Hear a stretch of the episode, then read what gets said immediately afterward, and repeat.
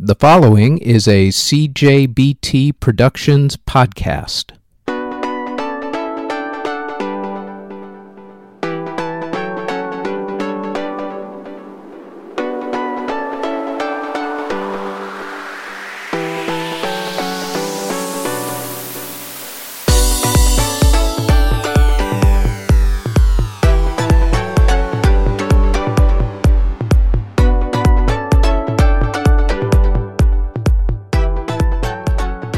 This is the Music History Today Highlights Podcast number 5.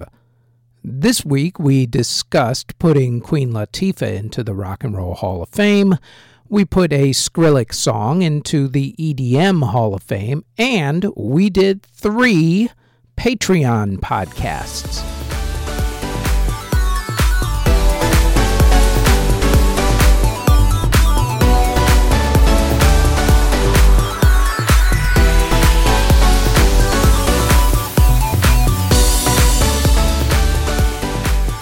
This podcast gives you the highlights from all of the podcasts on this network that came out this past week. Let's start with the Music History Today, the weekly edition, which drops every Monday at 5 a.m. Eastern Standard Time. On that podcast, we usually go over the music news of the week, do some album reviews, talk about who should be inducted into the Rock and Roll Hall of Fame, and go over the music charts for the week. This week, we started only doing the news, charts, and Rock and Roll Hall of Fame segments on the free version of this podcast, which you can find wherever you're listening to this particular podcast on right now. And here is a clip from that podcast. This week, we're going to look at the case for putting Queen Latifah into the Rock and Roll Hall of Fame. Okay, before you start yapping about how hip-hop shouldn't be in the Rock Hall, stop, because you lost that argument a long time ago. Now, let's leave her acting out of this, which is rather substantial these days. She's in the new Equalizer TV series, actually. And let's just look at her music case. To the tail of the tape we go. Queen Latifah, whose real name is Dana Owens, has released 8 albums. Of those, 3 hit the top 30 albums chart, and all of them hit the top 40 on the R&B charts. Singles-wise, she's released 37 songs. Of those, 10 hit the R&B and rap charts in America, while 6 hit the charts overseas.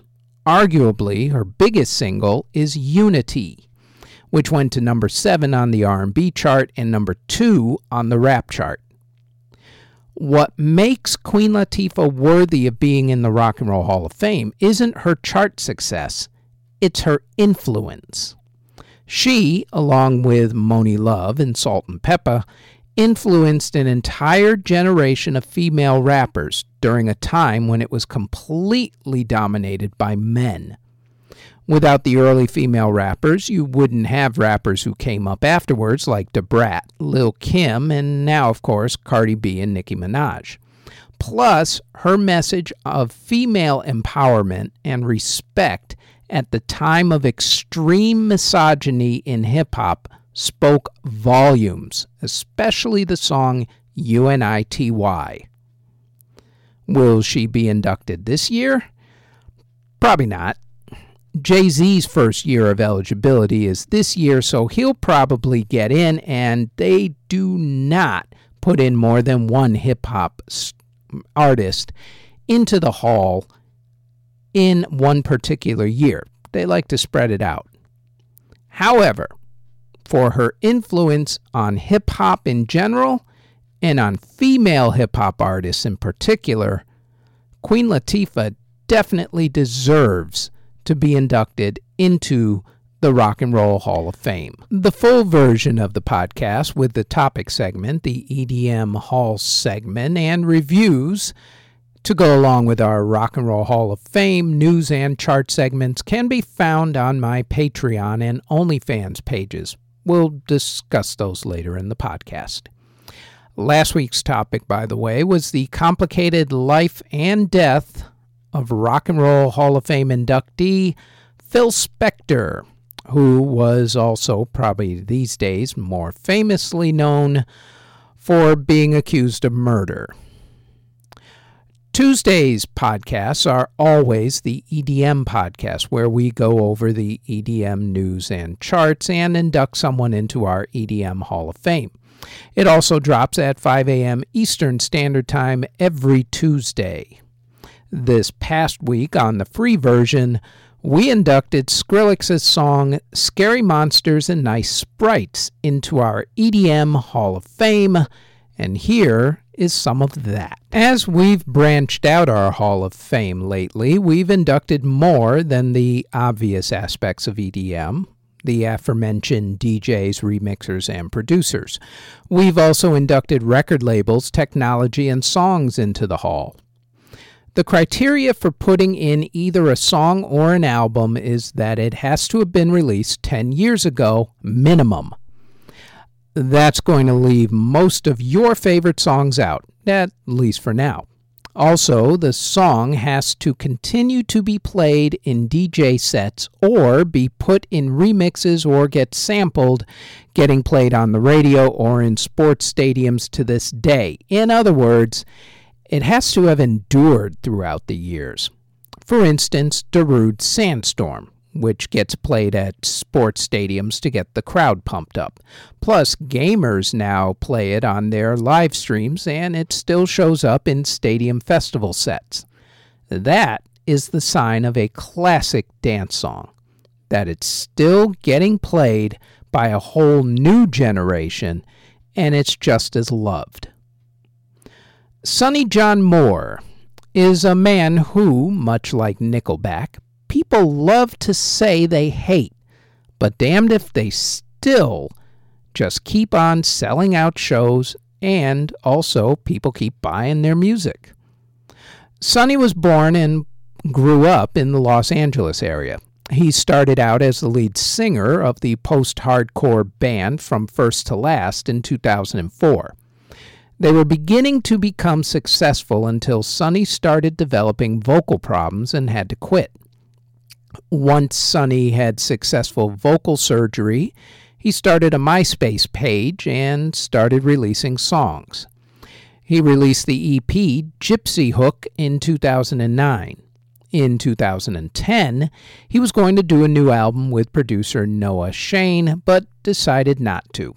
Instead, he decided to produce his own album. He also decided to change his name to what we now know him as today, Skrillex. Skrillex released an EP called My Name is Skrillex in 2010 on MySpace and let people download it for free. He then released his iconic EP, Scary Monsters and Nice Sprites. The EP was not only successful, but it also won him awards. At this point, Skrillex started being everywhere. He did music for video games like Syndicate and Mortal Kombat. He started side projects like Jack U with Diplo and Dog Blood with Boys Noise, which would also go on to win awards. He also became a much sought-after remixer, including doing remixes for people like Lady Gaga. In doing all of that, Skrillex has become a Grammy Award magnet of sorts, being nominated for 12 awards, including Best New Artist, and winning 8 of those 12 awards. The song Scary Monsters and Nice Sprites was written and produced by Skrillex and recorded between July and August of 2010. It was released on the Mousetrap and Big Beat record labels on October 22, 2010. The sample of a woman who screams, "Yes, oh my gosh," is YouTube star Rachel Nedrow, also known as Speedstacking Girl, after she stacked a set of cups in a video. The title of the song was inspired by the Thin White Duke himself, Mr. Ziggy Stardust, David Bowie, and his album, Scary Monsters and Super Creeps. Official remixes for Scary Monsters, the single, were done by Zed, Cascade, Phonat, Noisia, The Juggernaut, and Dirty Phonics. Scary Monsters and Nice Sprites went top 20 in 5 different countries and went to number 1 in Australia. It was also the 50th biggest song of 2011 in Sweden. As far as awards went, the song started the decade-long love affair that the Grammys has with Skrillex, as it won the Best Dance Recording Grammy. And oh, by the way, it still gets played in DJ sets to this very day.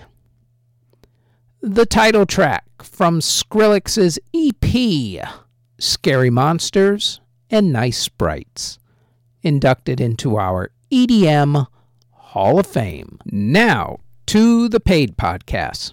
I've also started a Patreon page where I have a couple of tiers at the moment. Tier 1 gives you all of these podcasts, the free ones that is, along with the full versions of the Music History Today Weekly Edition podcast and the EDM podcast, along with a minimum of 4 extra podcasts per month. Those podcasts on that tier will be the Top Albums Podcast, the Top Singles Podcast, the Top Dance Songs Podcast, and the Music Hall's Fame Podcast, with each of those podcasts dropping 1 episode per month. That tier will cost $5 per month. There may also be another podcast added for that tier depending on the month, but those 4 podcasts are guaranteed each month for Tier 1.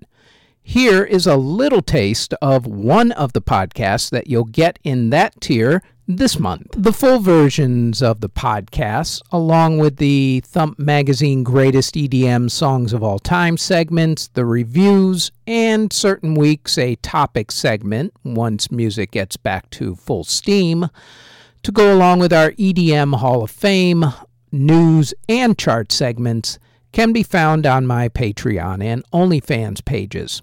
Then, every day, we do a short podcast called Music History Today, where we go over the music events that happened that day in music history, along with some of the birthdays of musical artists.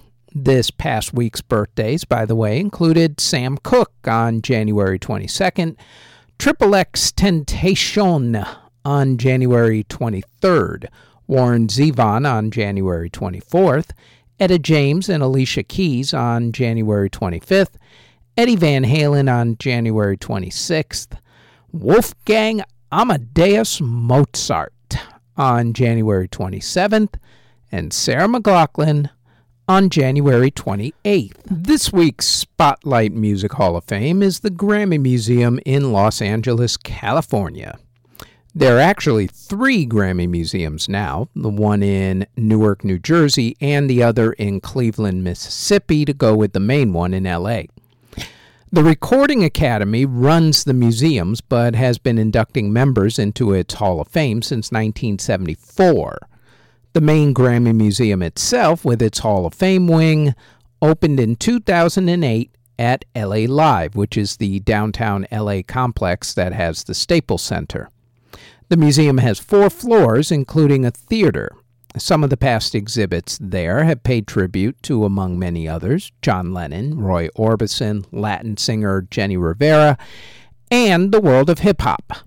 Ticket prices are $15 U.S. for adults, $13 for seniors, college students with ID, kids 6 through 17, and military members with ID. Children 5 and under and museum members are free.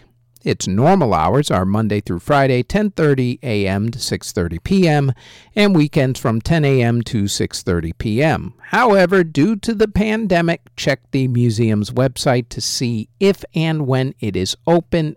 As of this podcast date, according to their website, the museum in Los Angeles, at least, is currently closed until further notice.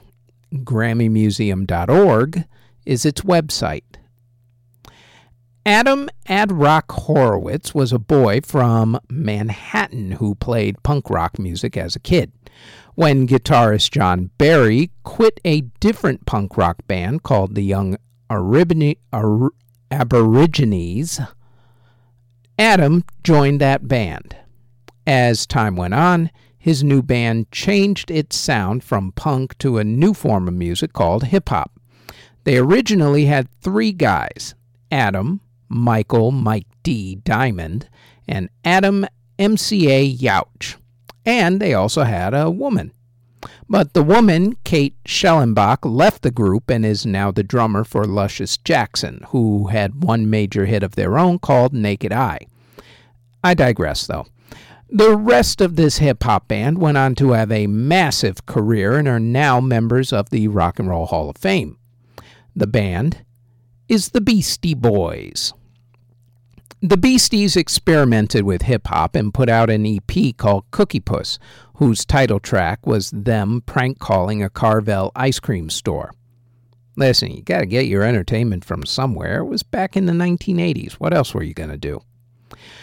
Because Cookie Puss did so well, the band decided to go into hip-hop full-time. And that was actually what led to Kate leaving the band because she wanted to do punk rock still. The group hired a DJ for their shows named Rick Rubin, who went to New York University.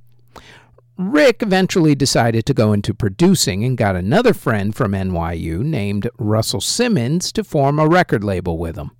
They called it Def Jam Records. When that was formed, the first group that Rick wanted on it was the Beastie Boys. The group recorded their debut album, which they were going to call something with a homophobic name, but that idea was blissfully killed. The group also did something that at the time wasn't too popular. Usually, an artist will put out one, possibly two lead singles from an album before releasing the entire thing. The Beasties released three.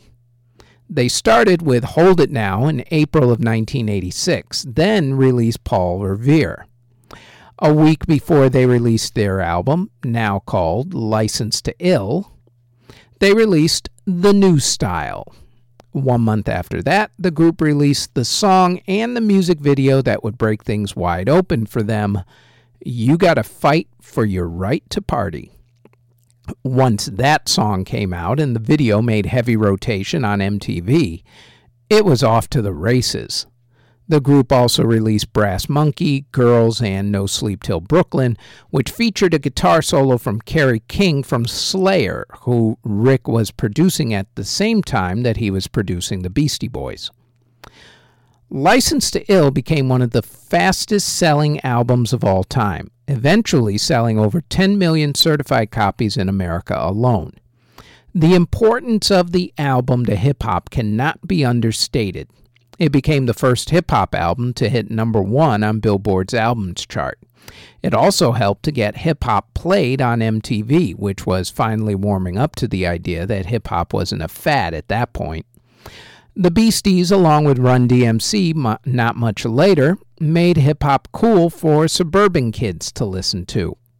Vanilla Ice and MC Hammer a few years later, for better or worse, would water hip-hop down enough so that it would be cool for suburban mothers to listen to, thus completing hip-hop's rise in pop culture to accepted mainstream status. For Tier 2 on Patreon, you will get all of the free podcasts, along with all of the paid podcasts on Tier 1, along with a minimum of at least 5 additional podcasts per month.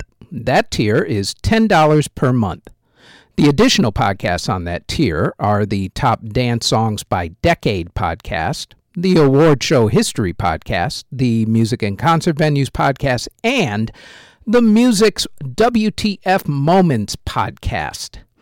Those podcasts each have one episode dropping each month. The Music History In-Depth Podcast will also be in the tier and will be a weekly podcast. Still, there may be another podcast added for that tier as well. And much like Tier 1, it all depends on the month, but those 5 podcasts are guaranteed each month for Tier 2 only. Here is part from one of the podcasts that you'll get in Tier 2 this month, followed by part of the Music History in Depth podcast, which dropped this past week. This podcast covers some of the controversial, shocking, sad, and strange events that have happened in music history. This first event has a bit of mystery surrounding it. In the late 1950s through the early 1960s, Sam Cooke was the king of soul music. He actually started out singing gospel music, like a lot of people who eventually sang soul music, starting in 1957 with the song You Send Me, and going through 1964, Sam racked up hit after hit. What made Sam even more special was that he wrote all of his songs instead of relying on a songwriting team like, say, anyone at Motown. On the evening of December 11, 1964, Sam checked into the Hacienda Motel in Los Angeles. He did not leave the motel alive. According to the testimony of motel manager Bertha Franklin, Cook attempted to rape his companion, Alyssa Boyer, who he had taken to the motel that night. Once Boyer escaped the attempted rape, she ran to get the manager. Once Cook realized that Boyer had escaped, he ran down to the manager's office demanding to know where Boyer was hiding. Cook then attacked Franklin, who then shot him 3 times. Franklin was later acquitted on murder charges, and the case was ruled justifiable homicide. There has been just a little bit of doubt thrown into that story since then. Some people believe that Boyer went to the motel willingly and actually robbed Cook, then fled, which was why Cook, of course, became enraged. Boyer had been arrested for prostitution, so I guess it's really not out of the realm of... Remember, you get a minimum of 42 podcasts on Tier 1 and 50 podcasts on Tier 2. Plus, I may add another tier or two down the road. Not quite sure as of yet, but probably will. I also have an OnlyFans page that is $10 per month that has all of the offerings that you will find in the Tier 2 package on Patreon for those of you who don't like dealing with Patreon. If you like what I do and the value that it brings and you want more, then please, please, please consider supporting my pages. And that is it for this week's edition of the Music History Today Highlights podcast. Thanks for listening. For more music podcasts, check us out on all of your favorite podcast providers such as Apple Music, Google Podcasts, CastBox, etc., etc., and also on OnlyFans and Patreon, all under Music History Today. Thanks for listening. Audio engineering and editing, video editing, writing, narration, catering, basically everything is done by yours truly. You can find us on our website at cjbtproductions.com. Our podcast is on all of your favorite podcast providers, such as Apple Music, Google Podcasts, CastBox, etc., etc. Look for them all under Music History Today when you search for us there. If you would like to support this podcast, our paid OnlyFans can be found at onlyfans.com/musichistorytoday, and our Patreon can be found at patreon.com/musichistorytoday. We are also on Twitter at Music History Day, and you can find us on YouTube and Spotify. Just search for us under Music History Today. Thanks for listening.